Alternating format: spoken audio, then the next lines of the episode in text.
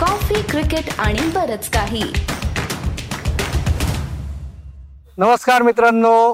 मी आहे महाराष्ट्र क्रिकेट असोसिएशनचं international cricket stadium जे मुंबई पुणे एक्सप्रेसवेवर गहुंजे गावात आहे. त्या आलिशान स्टेडियममध्ये आहे. इथे वर्ल्ड कपच्या पाच मॅचेस होणारच आहेत. पण बऱ्याच अंशी त्याची रंगीत तालीम म्हणून महाराष्ट्र प्रीमियर लीग जी एका दशकानंतर खेळवली गेली बारा वर्षांनंतर आणि ती लीग खेळवण्याबद्दल आणि वर्ल्ड कप पुण्यात आणण्याबद्दल आणि महाराष्ट्र क्रिकेट असोसिएशनमध्ये त्यांच्या विजनबद्दल गप्पा मारायला आज आपल्यासमोर एक विशेष पाहुणे येणार आहेत. तुम्ही गेस करा आपण त्यांच्याकडे जाऊ. येस तर आपल्याबरोबर आहेत नुकतेच म्हणजे आता सहा महिने झालेत तरी नुकतेच महाराष्ट्र क्रिकेट असोसिएशनचे अध्यक्षपदाचा पा- कार्यभार स्वीकारलेले श्री रोहित पवार. मिस्टर पवार मला एक सांगा की जास्त सॅटिस्फाईंग काय? एम पी एल होणं का वर्ल्ड कपच्या पाच मॅचेस येणं पुण्यात? हे माझं उलट म्हणेल की व्यासपीठ देणं हे जास्त सॅटिस्फाईंग आहे. एम पी एल सुद्धा एक व्यासपीठ आहे की ज्या ठिकाणी सामान्य कुटुंबातले होतकुरू खेळाडू त्यांना एक इंटरनॅशनल लेवलची टुर्नामेंट कशी असते याचा एक अंदाज एम पी एलच्या माध्यमातून मिळतो. आणि दुसरं जेव्हा वर्ल्ड कप होते तेव्हा प्रेक्षकता असतातच मोठ्या संख्येने. पण ज्या मुलांनी इथं क्रिकेट खेळलेलं आहे ते जेव्हा गॅलरीमध्ये बसलेले असतात आणि मोठ्या खेळाडूंना परत एकदा वर्ल्ड कपच्या माध्यमातून बघतात त्यांनाही असं वाटतं की अरे आता आम्ही एम पी एल खेळलेलो आहे येत्या काळामध्ये आम्हाला इंडियासाठी खेळायचं आहे आम्हाला आय पी एलसाठी खेळायचं आहे त्यामुळे या दोन्ही गोष्टीचा फायदा होतो आणि दोन्ही गोष्टीचा अभिमान आम्हा सर्वांना आहे. ओके. एम पी एल मधून तुम्ही म्हणलात तसं की ते वॉच अँड लर्न वाली गोष्टही आपोआप होणार आहे. पण यावर्षी एम पी एलचा घाट एवढ्या छोट्या काळात घातला गेला त्यातनं ऑब्व्हियसली पुढच्या वर्षी जास्त स्ट्रीमलाईन करायला मदत होईल. पण त्याच्या मागचं बेसिक हेतू मला सांगाल की म्हणजे it was a big deal की एवढ्या शॉर्ट नोटीसवर तुम्ही actually you pulled off a miracle नाही आमची अपेक्स बॉडी जी आहे त्याच्यामध्ये विविध अनुभव असणारी लोक त्याच्यामध्ये आहेत. कुणी वकील आहे कुणी व्यावसायिक क्षेत्रामध्ये अनुभव आहे. मला राजकीय आणि व्यावसायिक क्षेत्रामध्ये आहे. ॲडमिनिस्ट्रेशनमध्ये कुणी आहे कुणी कधीतरी अधिकारी होतं कुणी बँकेत होतं. तर अशा पद्धतीने या सगळ्यांची एक सगळ्यांचं योग्य असं कॉर्डिनेशन करून करायचं आहे का? हा एक पहिला प्रश्न होता ज्याला. सगळ्यांनी होकार दिला. आत्ता करायचं आहे का? की त्याच्यामध्ये पण सगळ्यांनी होकार दिला. मग जबाबदारी सगळ्यांची असेल आणि मग त्यानंतर मग चांगली एक एजन्सी आम्ही सर्वजण इथला स्टाफ असं मिळून करायचंच आहे. आणि या नियोजनाला आम्ही सुरुवात करतो. सुरुवात केली आणि त्याला एक यश आलं आणि त्याच्याचबरोबर बी सी सी आयली सपोर्ट केला आय पी एलनी सपोर्ट केला. आणि शेवट आपण म्हणतो ना की जेव्हा प्रयत्न मनापासून असतील आणि इच्छाशक्ती मोठी असेल आणि मन साफ असेल तर आपोआप गोष्टी होत असतात. तशीच गोष्ट एम पी एलच्या बाबतीत कमी वेळामध्ये चांगलं सक्सेस मिळालेलं आपल्या सर्वांना बघायला मिळालं. बरोबर. एम पी एलच्या बाबतीत शेवटचा प्रश्न आहे माझा की यावर्षी जसं मी म्हणलं की एक बीसीसीआयचा नियम आहे की तुम्ही आय पी एल नंतर पंधरा दिवस करू शकत नाही. ते विशेषतः पश्चिम महाराष्ट्रातल्या लीग्ससाठी किती घातक आहे? कारण का यावर्षी पुण्यातला पाऊस लांबला म्हणून एम पी एल सुरळीत पार पडली. सौराष्ट्राला यावर्षी कॅन्सल करावी लागली सायक्लोनमुळे त्यांच्याकडे पण साधारण वीस पंचवीस जूनला येतो. पंधरा सप्टेंबर नंतर बीसीसीआयच्या नियमावलीनुसार तुम्हाला स्टेटची लीग करता येत नाही. मग त्याच्यातनं थोडं कन्सेशन जर मिळालं तर पुढील येणाऱ्या काळात विशेषतः कारण की हा प्रॉब्लेम प्रिडॉमिनंटली वेस्टर्न महाराष्ट्रातल्या पाच असोसिएशनच्या लीगसाठी येऊ शकतो. तर आम्ही सगळे मिळून नक्कीच बीसीसीआयशी या बाबतीत चर्चा करू. यासाठी आम्हाला काय मुभा देता येईल का? थोडेसे दहा दिवस अलीकडे म्हणजे मेच्या एंडला असं काय आपल्याला होईल का? या बाबतीत सकारात्मक चर्चा आम्ही करू. एवढ्या अडचणीत असताना सुद्धा वर्ल्ड कप ऑक्टोबरमध्ये होत असताना सुद्धा आम्हाला परवानगी दिली. त्यामुळे ते सकारात्मक आहेत आणि नक्कीच या मागणीसाठी सुद्धा ते सपोर्ट करतील असं वाटतं. मिस्टर प्रेसिडेंट तुम्ही सहा महिन्यापूर्वी कार्यभार स्वीकारलात तेव्हा अचानक राष्ट्रीय मीडियामध्ये असं एक साधारण झालं की ओके घराणेशाहीचा नवीन खूप कमी लोकांना माहिती आहे की तुम्ही क्रिकेटमध्ये किती वर्ष इन्व्हॉल्ड आहात? तर तुमच्या स्वतःच्या दृष्टीने एकीकडे राजकारण स्वतःचा बिझनेस सांभाळून प्लस क्रिकेट करण्याचं मुख्य कारण तुम्हाला ड्राईव्ह काय आहे? क्रिकेटमध्ये यावंसं का वाटलं? भारतातला प्रत्येक व्यक्ती हा क्रिकेटवर प्रेम करणारा आहे. कुणी खेळतो कुणी खेळत नाही. कुणी खेळू शकतो कुणी खेळू शकत नाही. तसा मी सुद्धा आहे. आणि खेळत असताना मनामध्ये एक होतं आणि पूर्वी सुद्धा मी टेनिस बॉलवर अनेक मोठ्या मोठ्या टुर्नामेंट या भारतातल्या सगळ्यात मोठ्या घेतलेल्या आहेत. मग कुठेतरी मनामध्ये होतं की आपण लेदर क्रिकेटवर सुद्धा काय करता येईल? का आणि योगायोगाने ही संधी आली. सुरुवातीला सगळेच चर्चा करतात. शेवटी घराणेशाही हा विषय काय सुटणार नाही. कारण का आधीच्याच पिढीला एवढं मोठं काम केलंय. राजकीय क्षेत्रामध्ये ते आहेत. बीसीसीआयचे पवार साहेब अध्यक्ष राहून गेले आयसीसीचे राहून गेले. अशा परिस्थितीमध्ये घराणेशाही हा विषय येणारच. मग तिथं आम्ही काय पद्धतीने वागतो कसं काम करतो हे जेव्हा लोकांना दिसतं तेव्हा तो विषय घराणेशाहीचा विषय संपून जातो. जसं की राजकारणात आल्यानंतर सुरुवातीला घराणेशाही होते पण मी जिल्हा परिषदपासून सुरुवात केली म्हणजे झिरोपासून. मग मी आमदार झालो. आता कुणी घराणेशाहीबद्दल बोलत नाही. तसंच एम सी एमध्ये आम्ही सर्वांनी जे काही केलेलं काम आहे आणि याच्यापुढे जे करणार आहोत सगळ्यांच्या विश्वासाने. लोक सुरुवातीला जी चर्चा करत होते ती करणार नाहीत. त्यामुळे चर्चेला जर फुलस्टॉप द्यायचा असेल. तर चांगलं काम हेच एक त्याचं उत्तर आहे. राईट आणि रोहित पवारांना रोहित पवार या विषयावर बोलण्यापेक्षा जास्त त्यांचं काम या विषयावर बोलायला आवडतं. त्यामुळे महाराष्ट्र क्रिकेट असोसिएशनच्या बाबतीत गेलं दशकभर महाराष्ट्र क्रिकेट असोसिएशन खूप खडतर काळातून गेलंय.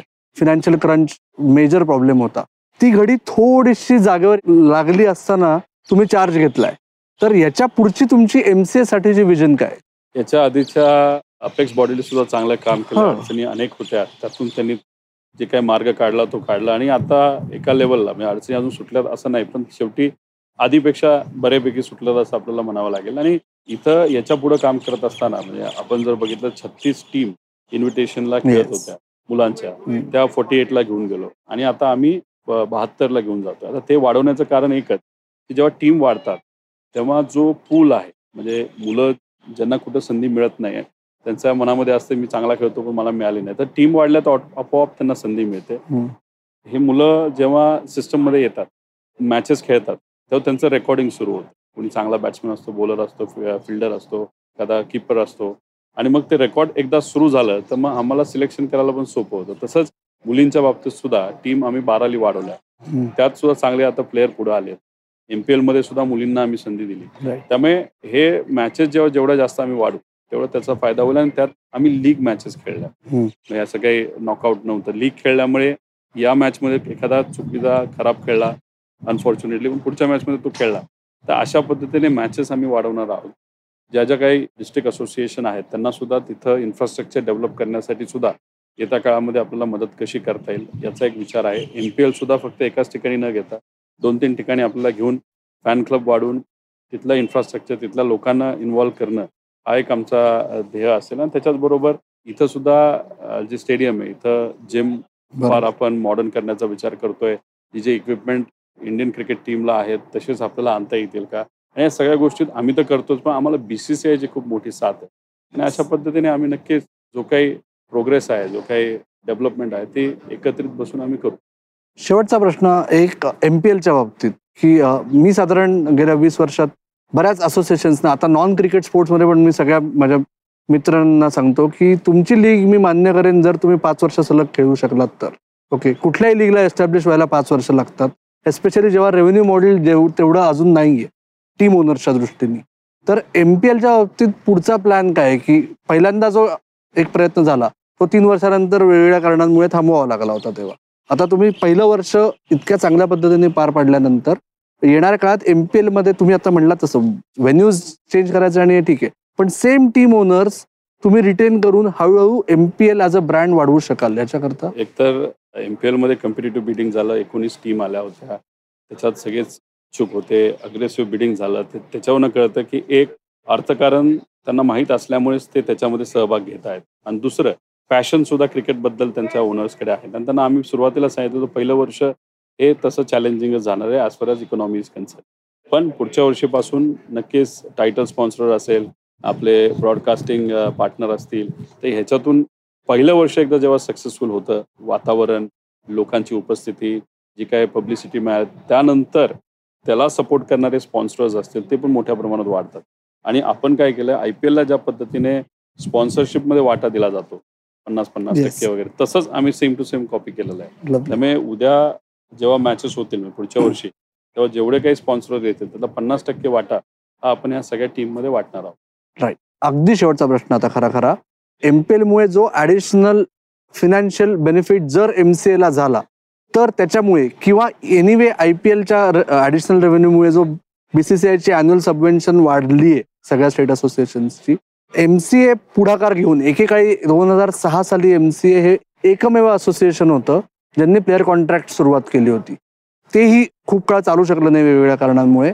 तर प्लेअर कॉन्ट्रॅक्ट स्टेट असोसिएशनसाठी ही काळाची गरज आहे असं तुम्हाला वाटतं का? आणि त्या दृष्टीने पावलं उचलणं शक्य आहे का प्रॅक्टिकली? कसं की स्टेट जे काही प्लेअर कॉन्ट्रॅक्टचा विषय तुम्ही घेत आहात ते. अल्टिमेट गोल आहे. त्याच्या आधी अनेक गोष्टी आहेत जे आपल्याला आधी अचीव्ह करावं लागतील.